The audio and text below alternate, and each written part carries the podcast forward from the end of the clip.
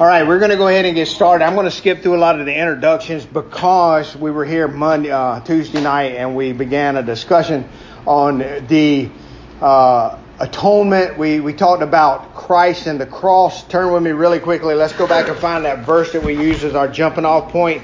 That would be 1 Corinthians 2. 1 Corinthians 2 and verse 1. It says, And when I came to you, brethren, I did not come to you with a superiority of speech or of wisdom proclaiming to you the testimony of God. For I determined to know nothing among you except Jesus Christ and Him crucified. I was with you in weakness and in fear and in much trembling, and my message and my preaching were not in persuasive words of wisdom, but in a demonstration of the Spirit and of power. So Paul said he came to the church of Corinth to preach to them. He preached the gospel to them. And the gospel is not only Christ centered, but the gospel is also cross centered, isn't it? The work that Jesus Christ did on the cross is the focus of Paul's message. Look what he said again. He said, I determined to know nothing among you except Jesus Christ and Him crucified. What was the focal point of his preaching? The cross and what Jesus did on the cross. And that's very important for us to remember. Again, I want you to look what he said. I didn't come in superiority of speech. I was in weakness and fear and much trembling. And my message and my preaching were not in persuasive words of wisdom, but in a demonstration of the Spirit and power. Now you notice that word Spirit is capital S So I want to share a little testimony with you. When uh, when God first called me out of uh, a lost state. I, I grown up thinking that I was a Christian. I grew up thinking that I was born again when I was eight years old, seven years old. I went down an aisle. I ran down the aisle because my grandfather had been preaching that night on hell, and I ran down the aisle because I did not want to go to hell. And they, uh, I made a profession of faith. They baptized me. Matter of fact, like any good Baptist, I've been baptized about four times now, right, just to make sure. Uh, uh, most of the average Baptist, I think the statistics are about 2.5 baptisms per Baptist, right? We have to make sure we get it right, and then a lot of people rededicate their life and get baptized again. Again, the reality was God was already at work in my life, but I had a hard head and a hard heart. And when I ran, I was running for me. I didn't want to go to hell. But at about 40 years of age, God finally broke my heart. He saved me. This time it wasn't something I did, this was His work. And when He finally allowed me to see what I looked like from His point of view, when He used His law and His words to show me who I was in His sight, it humbled me. And I fell on my face and I cried out, Oh God, please help me. Please save me. And what I realize now is that over for well, I'm 53 years old. For 53 years, God's been at work in my life. I'm one of His sheep, and all of those years He had been calling me. And the salvation process is a lifelong process. We are justified once. That means that God saves you, He justifies you. But there is a process of being conformed to the image of Jesus that will take place the rest of your life. And I want you to notice what Paul says here because this, this is some of what I want to focus on. The gospel message is the pre- preaching of Christ Jesus and Him crucified. And not only that, but the preaching is about, the, the preaching is not persuasive words, but is a demonstration of the power of the Holy Spirit. So, God has saved me. Um, I, I, went and began to work in uh, clinics, working in rehabilitation clinics, working with um, drug and alcohol people in drug and alcohol detoxification, um, working in psych wards with um, people with mental illnesses, working in suicide units with people that are trying to commit suicide. And God, thankfully, opened doors for me and used me in a mighty way. But when I first started there, I remember one night uh, preaching, and this young lady just literally like broke down in tears and was crying and crying. crying. So after the class was over with, came over, she was obviously in sorrow. She was broken for her sin. And I shared the gospel with her. I shared the gospel with her. I shared the gospel with her. And that night, she never made a decision to trust Christ. I've never seen the young lady again in my whole life. I don't know where she is in her walk with Christ. I do hope that He saved her, but I can't be sure. But I remember going home that night and crying because I thought if I would have just said this, or if I'd have just shared this word, or if I'd have just told her this, she would have, maybe she would have believed. But do you know what the problem with that mindset is? I'm trusting my persuasive power to save her. Salvation is not something that the preacher does. Salvation is something the preacher proclaims through the Word of God. And it is the Spirit of God and the Word of God that regenerates the human heart and saves them. And that's what Paul is saying here. The message of the cross is about what Jesus has done, not what you have done. Alright? Now, I share that with you because last time we were together, we got to talking about free will. Alright? I want you to turn with me really quickly back to the very beginning of the Bible to the book of Genesis, and I want to ask you a question. Let's look at Genesis, and we're going to look in verse.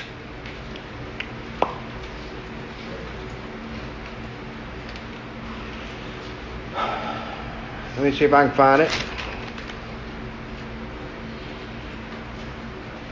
Let's see. God made the light. God made the animals. It was evening. God made the creeping things.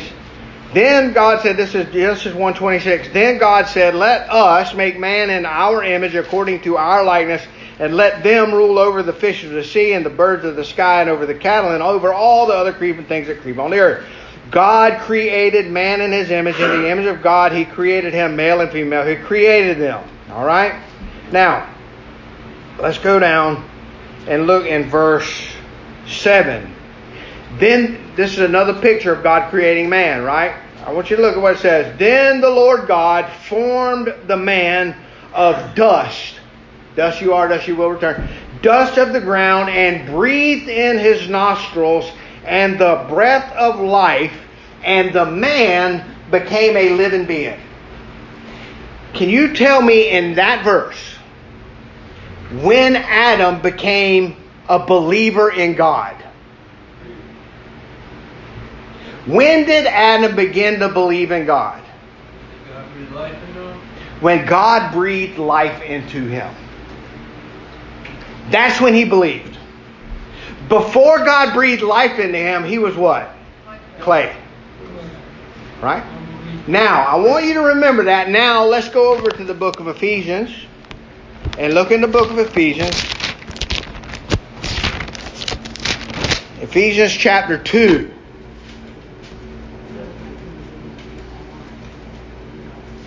And it says this, Ephesians chapter 2 verse 1. And you were dead in your trespasses and sin in which you formerly in which you formerly walked, you were walking dead, according to the course of this world, according to the prince of the power there, of the spirit that is now working in the sons of disobedience. Among them we too all formerly lived in the lust of our flesh, indulging the desires of our flesh and of our minds, and were by nature children of wrath like the rest. But God being rich in mercy, but God. Anytime you're in the New Testament and you read the words, but God, there's going to be something good that God does after that. Every time. But God, there's some, some good news coming. You are dead. Not partially alive, not kicking and choking. You were dead in your trespass sin. But God, being rich in mercy because of his great love with which he loved us, even when we were what? Dead. In our transgressions, what did he do? Made us alive together with Christ. By grace you have been saved. You've been raised up with him. You've been seated with him in heavenly places in Christ Jesus, so that in the ages to come, he might show the surpassing riches of his grace and kindness towards us in Christ Jesus. Now remember, last time we were together, we talked about the fact that Jesus came and lived according to the law. He fulfilled all the righteousness that was required by the law. He died on a cross and took our death so that we could one day receive his life. Remember? He died, they buried him in a grave, and three days later he rose from the grave, and now he has ascended bodily and he sits in heaven uh, with, waiting for his enemies to be made his footstool. The providence of God is playing out in the world all around us right now today. And Jesus is up there waiting until the last uh, believer believes and then he's coming back to get his people. You see? That's how it's going to work. But the point I'm trying to make here is this.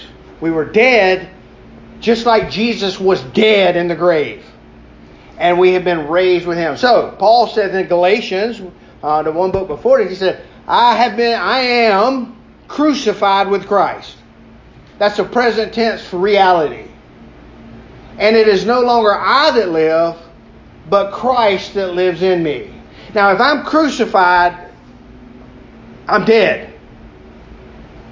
And it's no longer I that live, but Christ that lives in me. And the life that I now live, I live by the faith of the Son of God who loved me and gave himself for me.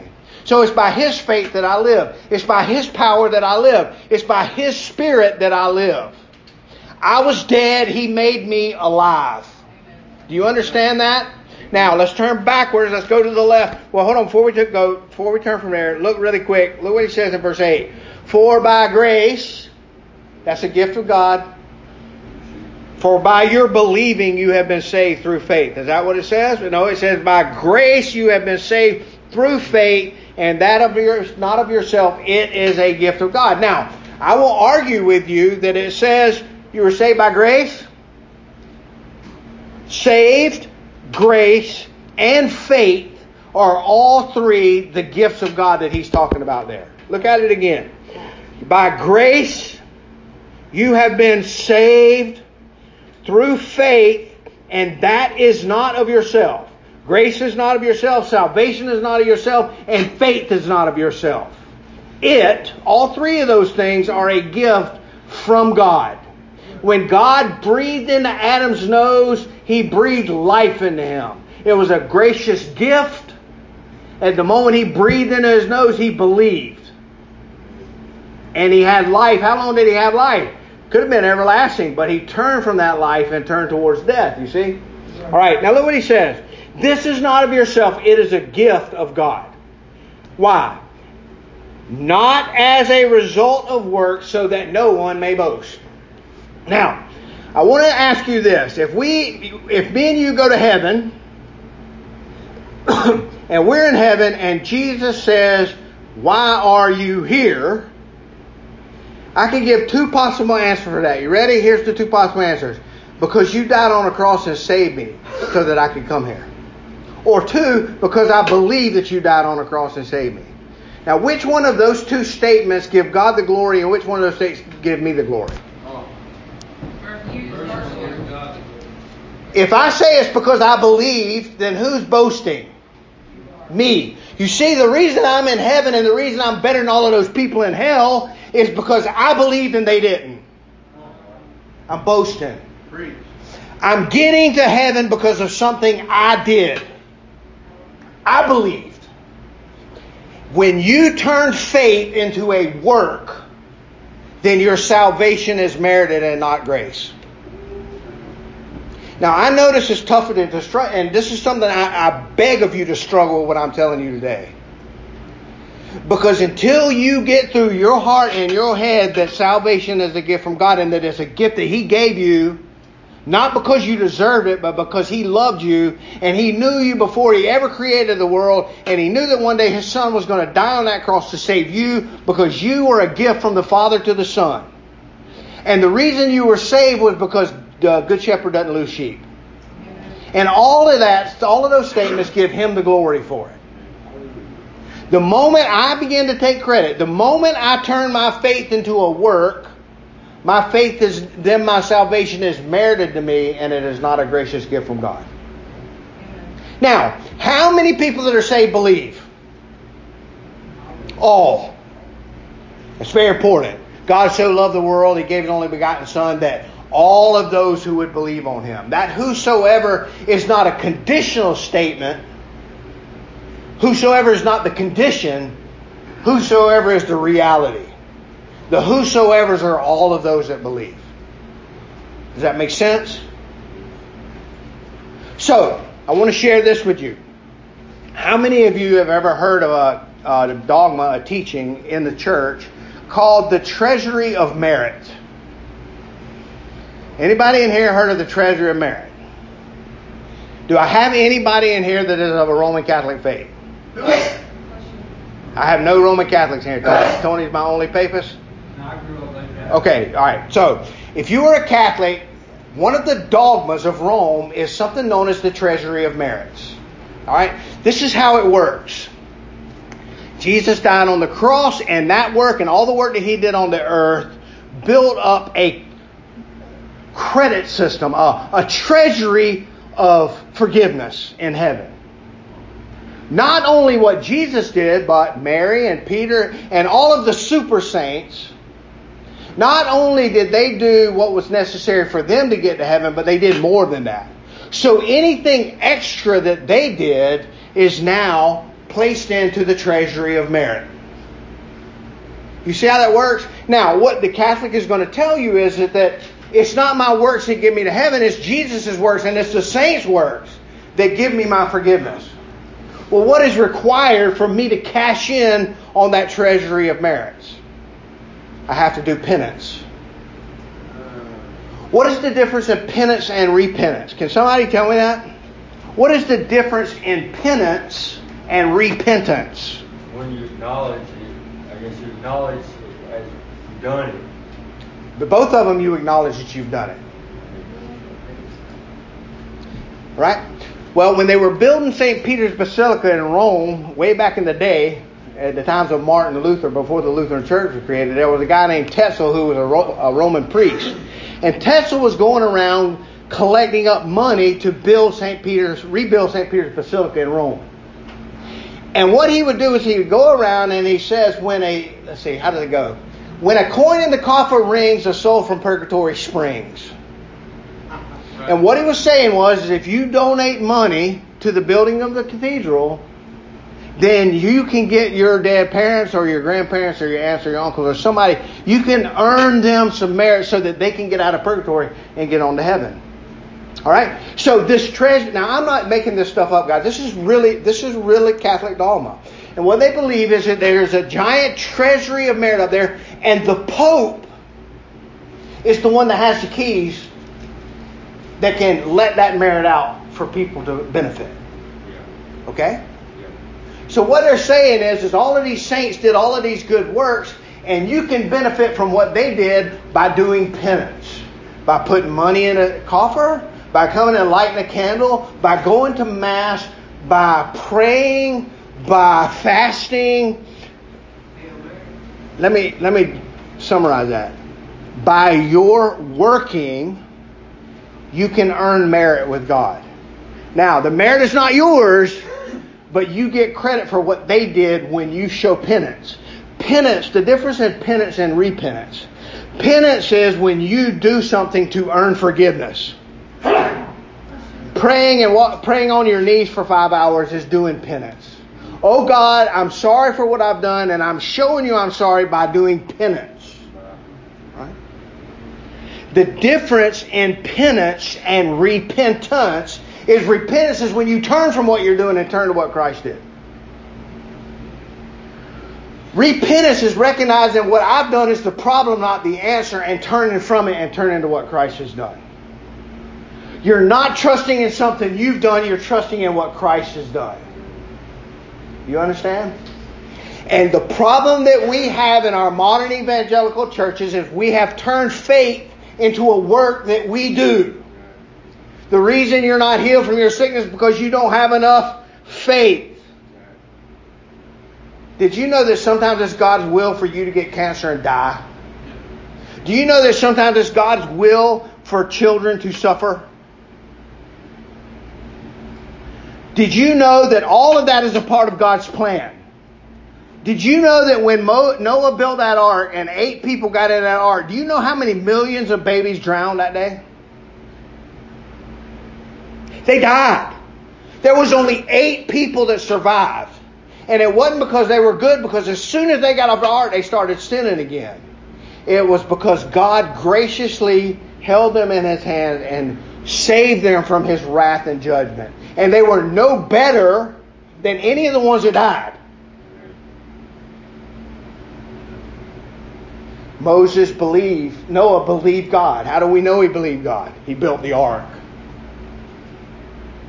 But it wasn't Noah building the ark that saved them. It was God warning him and telling him what to do. Noah's obedience was what was required of him. Why? Because faith without works is dead. Noah could have said all day, Oh, I believe in God, and not build that ark, and his whole family would have drowned. Your faith has to be in something that's true, or it's no good. And what my faith has to be in is look what Paul said in that. Remember what he said in that Corinthians passage? It is the power of the Spirit and the message of the gospel that saves people, not people that save people. You were dead, and God made you alive. Now, if you don't believe that, let's look at another passage of Scripture really quick. Turn with me over to John chapter 3. Let's look at John chapter 3.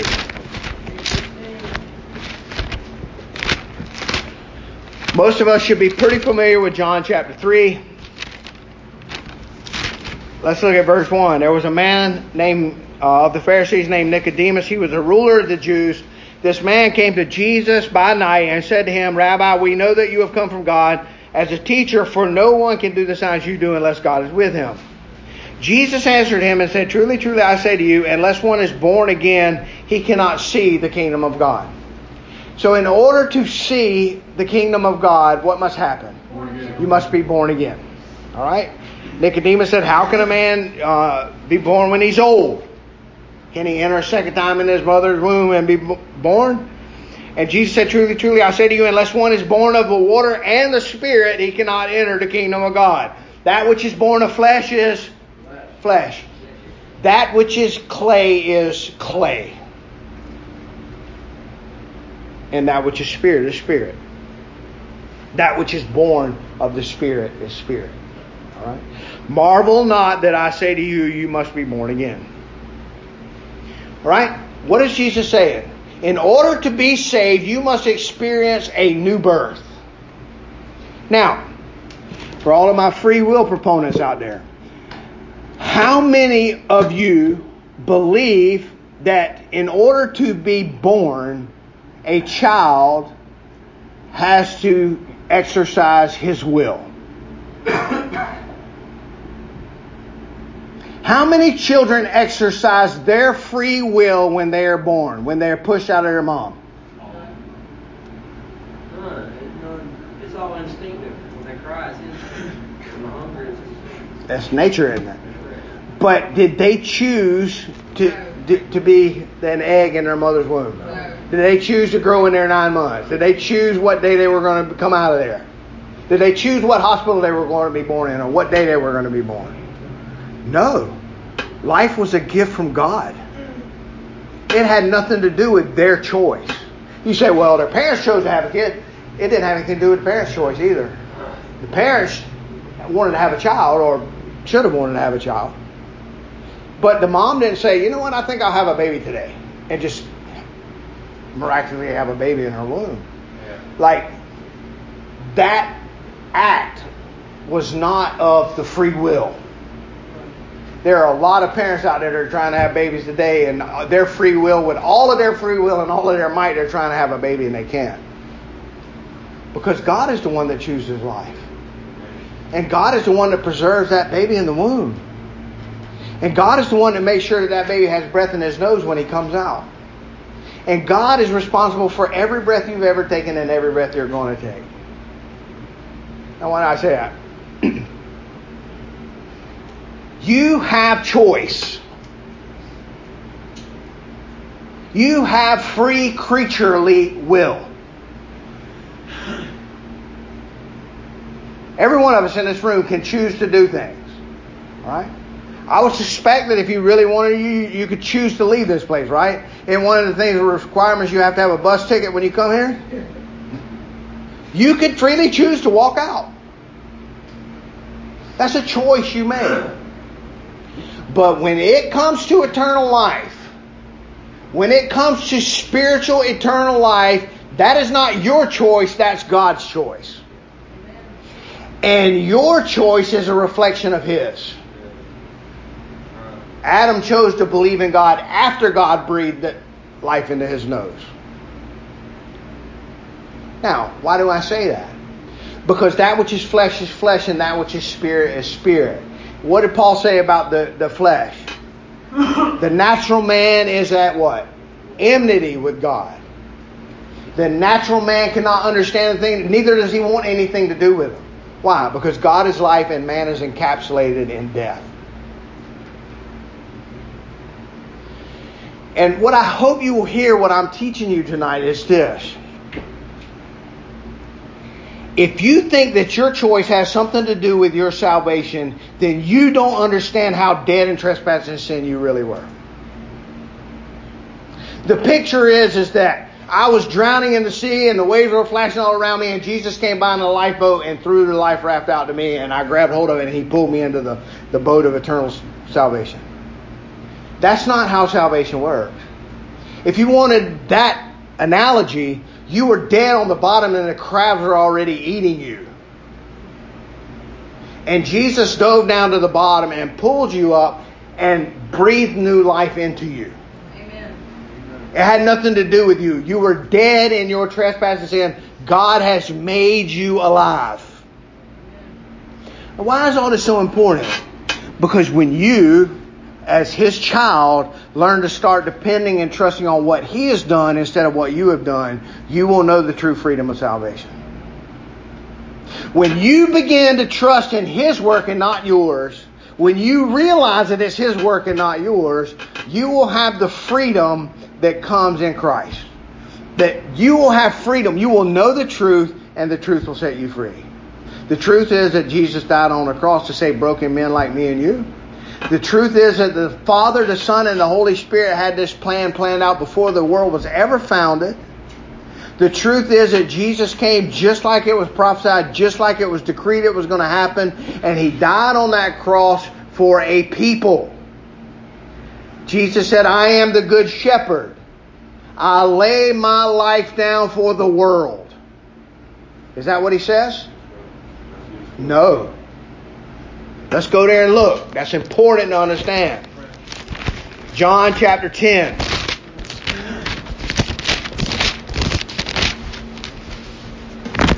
We don't like this teaching because it goes contrary to me.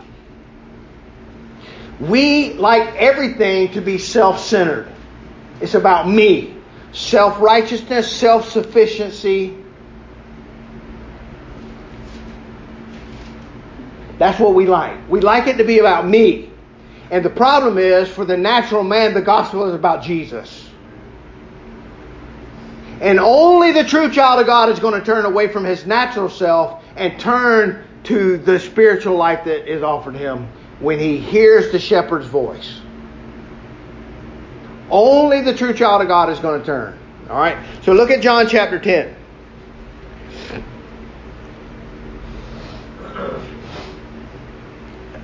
Verse 11. I am the good shepherd. The good shepherd lays down his life for the sheep. Psalm 23, the Lord is my shepherd. Jesus is staring these Jews that do not believe him in the face and saying, that song was about me. You've been singing it in your temples for 2,000, 1,400 years, and you were singing about me. He said, I am the good shepherd.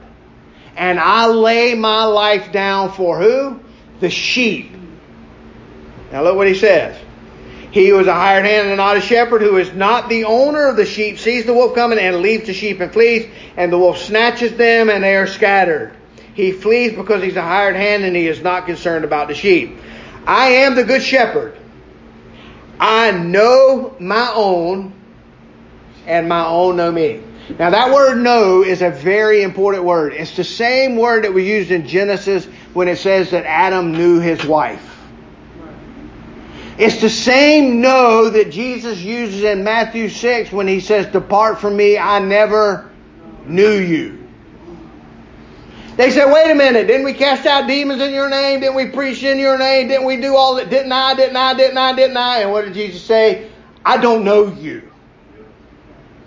I have no spiritual intimacy with you. Depart from me, I never knew you. And I can promise you this. According to the Word of God, on Judgment Day, He will never say that to one of His sheep. Never will He say, Depart from me, I never knew you. It's only the goats that are going to hear those words. All right, now look what He says. verse 14 i am the good shepherd i know my own my own know me even as the father knows me and i know the father and i lay my life down for the sheep that's two times now that he said he dies for who i lay my life down for the sheep does he lay his life down for the goats no he lays his life down for the sheep for this reason my father loves me because i lay down my life so that i can take it again no one has taken it from me. I lay it down on my own initiative. I have the authority to lay it down. I have the authority to take it up. This commandment I received from my Father. Now, a division occurs among the Jews because of these words.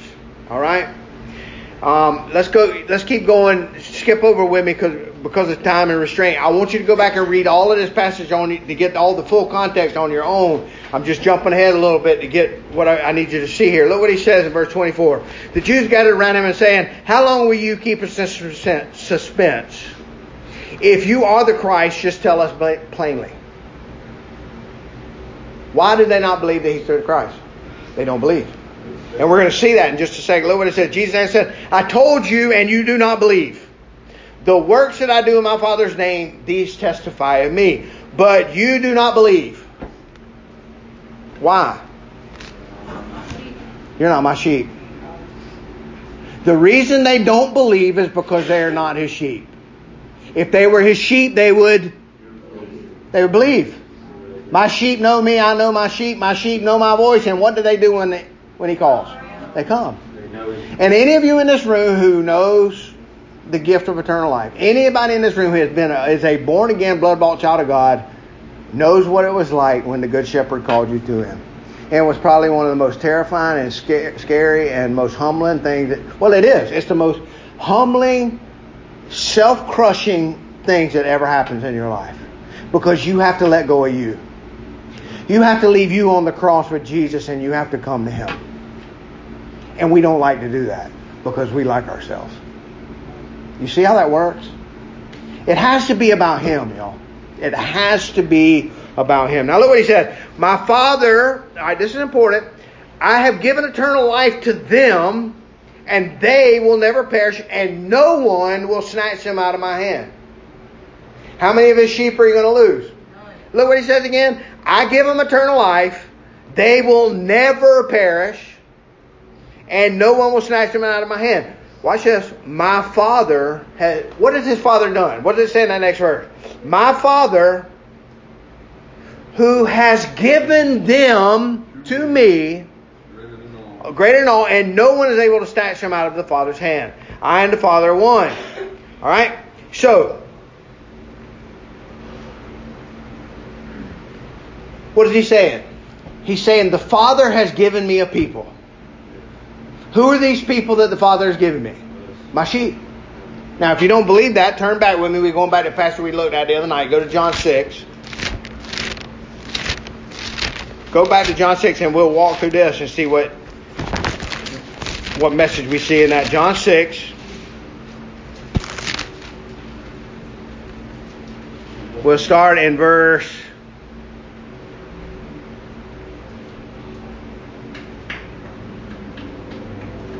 Start in verse 29. Jesus answered and said to them, This is the work of God, that you believe in him whom he has sent. Now think about what he just said.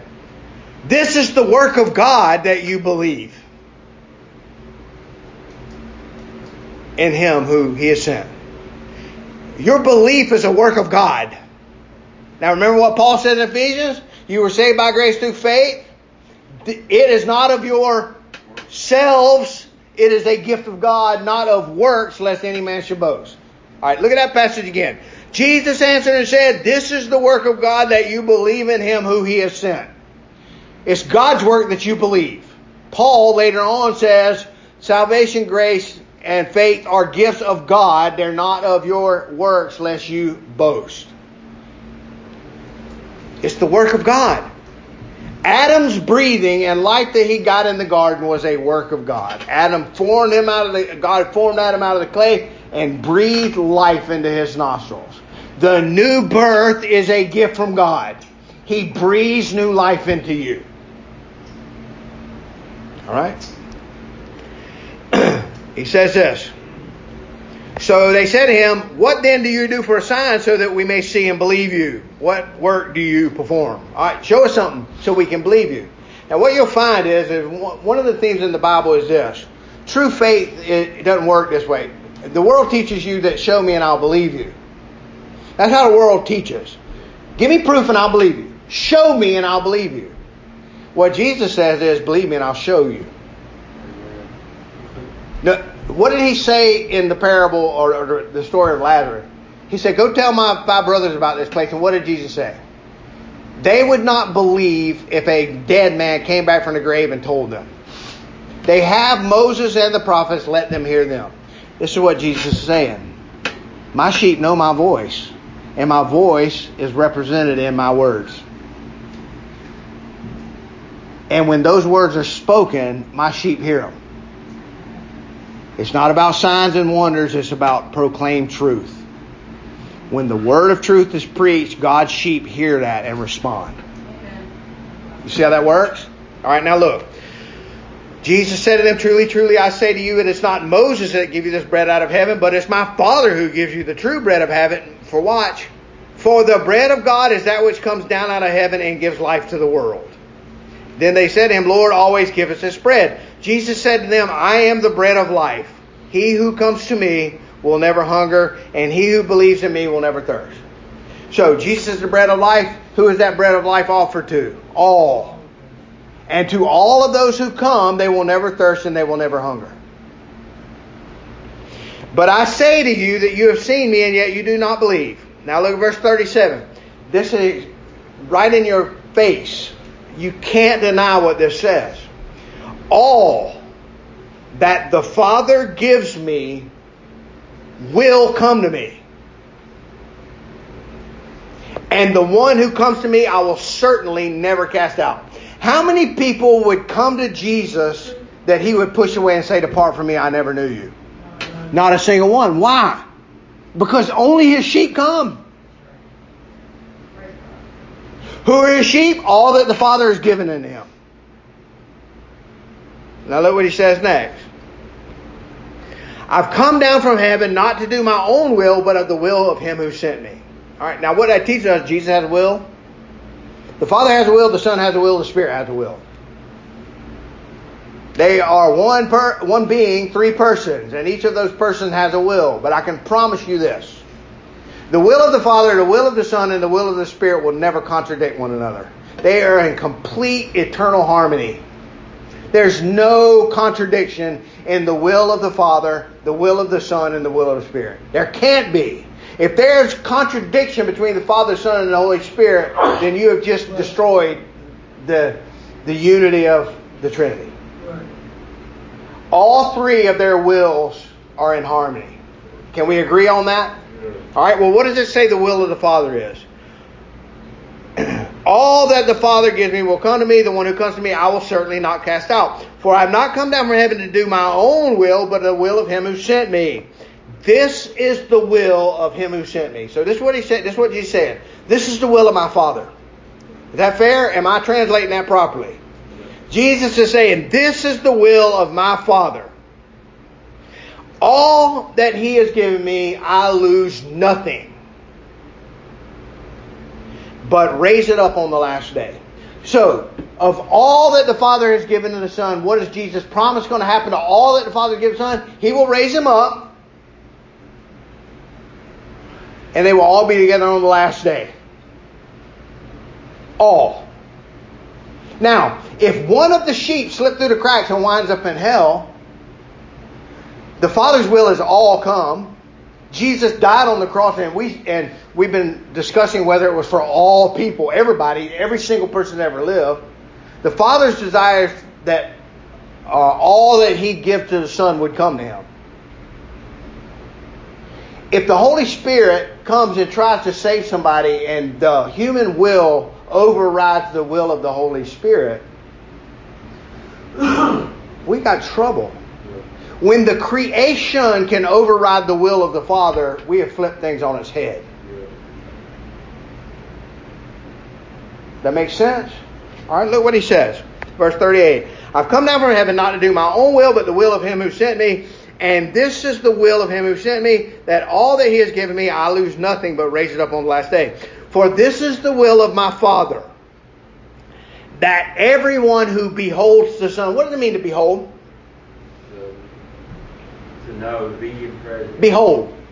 Oh, Cherish. Behold, I lay in Zion a chief cornerstone. Right? What? To see, to perceive it, to wreck it, to see it. To behold something means to grab it with your eyes, to see it.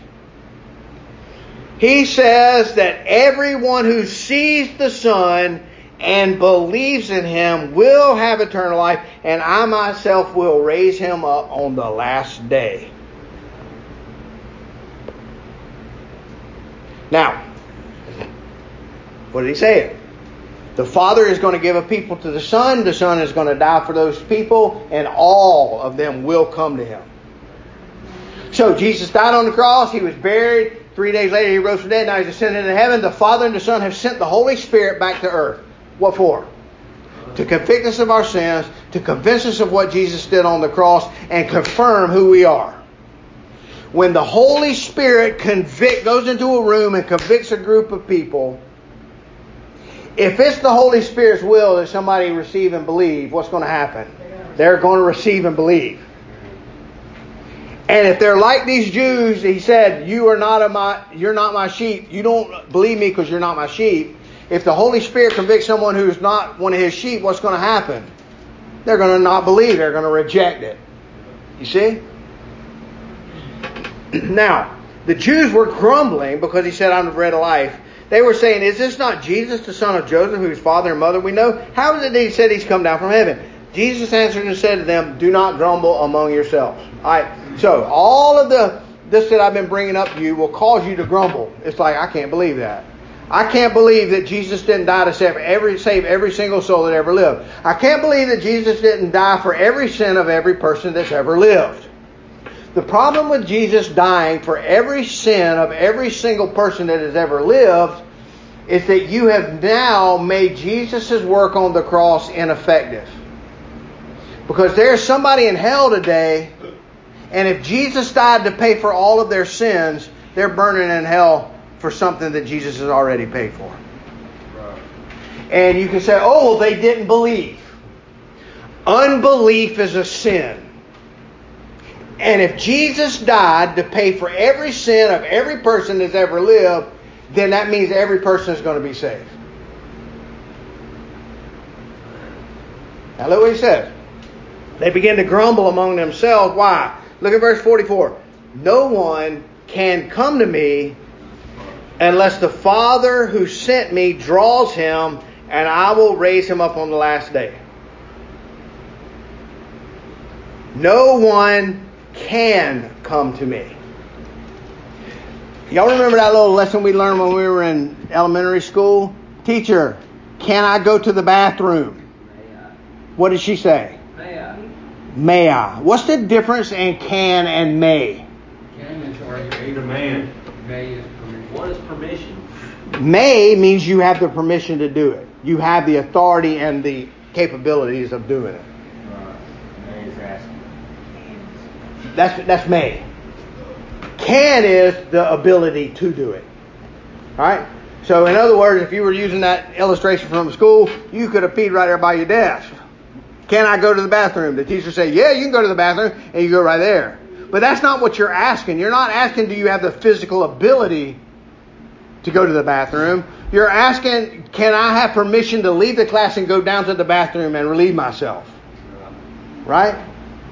Look what he says there, because this this is a hammer in your head. If you if if you, Jesus said, "Do not grumble. No one can come to me unless the Father draws him."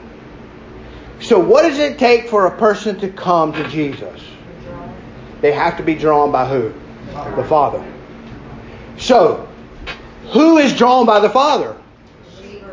All of those that he has given to his son to save.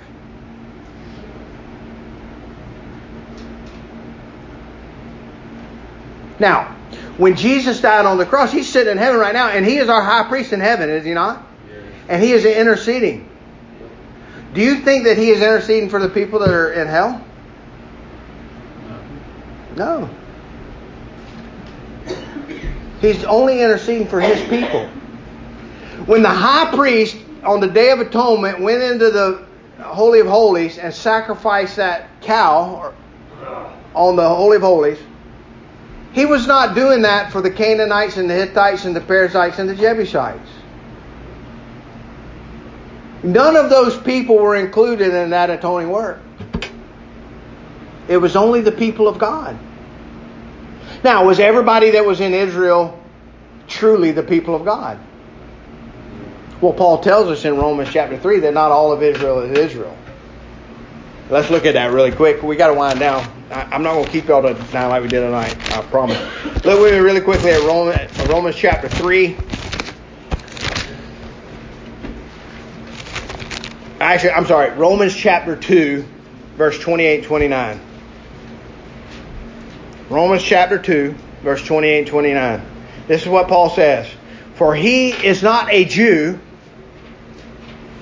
who is one outwardly, nor of the circumcision which is outward in the flesh, but he is a Jew who is one inwardly, and the circumcision is that of the heart by the Spirit, not by the letter, and his praise is not from men, but from God. See what he's saying? A Jew is a child of God. And what he's saying is, just because you were physically a child of God doesn't mean that you were spiritually a child of God. A physical circumcision on your outer flesh does not make you a true Jew. What makes you a true Jew is to have your heart circumcised. All right? Well, what does that look like? Ezekiel 36. Got two more verses and then we're done, guys. I promise. Ezekiel 36.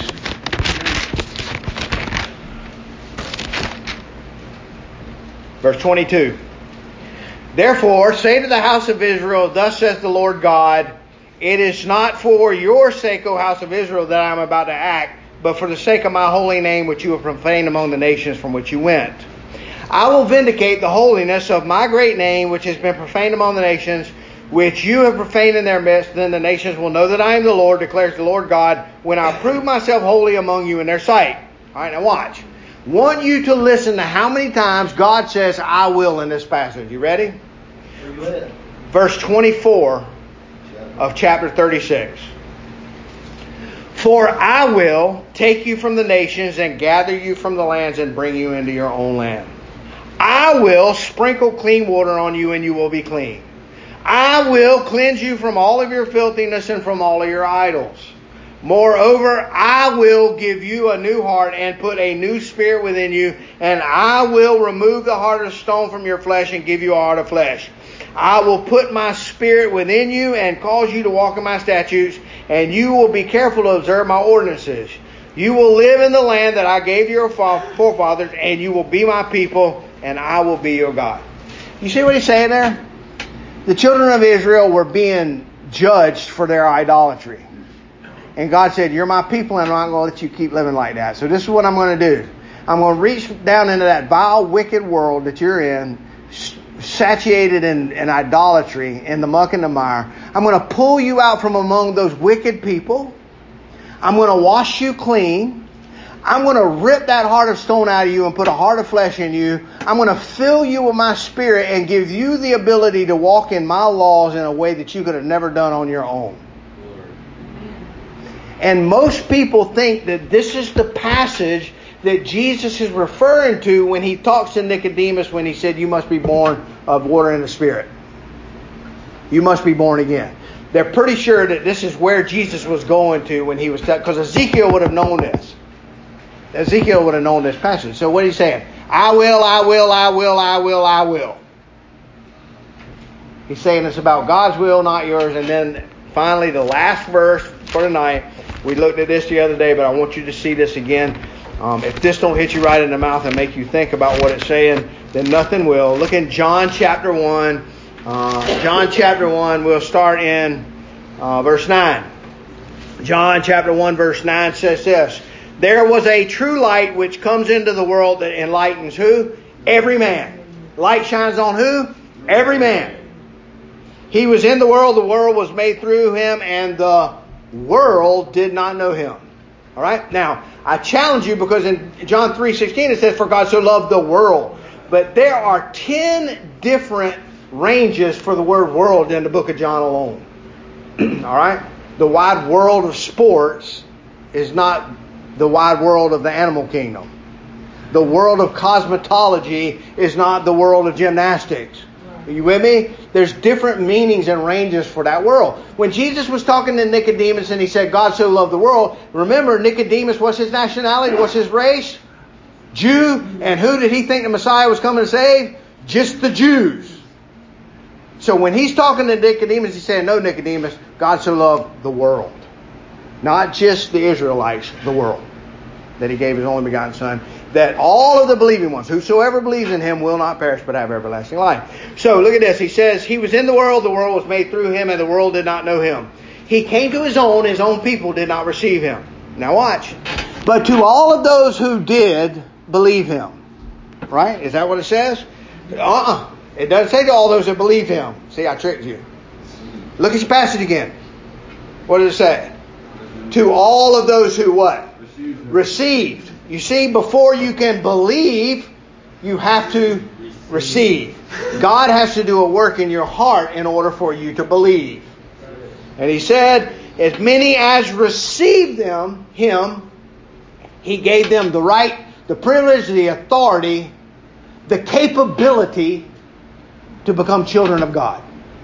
And these children were not born, look what it says, these children were not born uh, of blood, nor of the this is this is the, the center point, nor of the will of the flesh, nor of the will of man, but of God. Look at it again, verse 12 and 13. As many as received him, to those who believed on his name, he gave them the right to become children of God.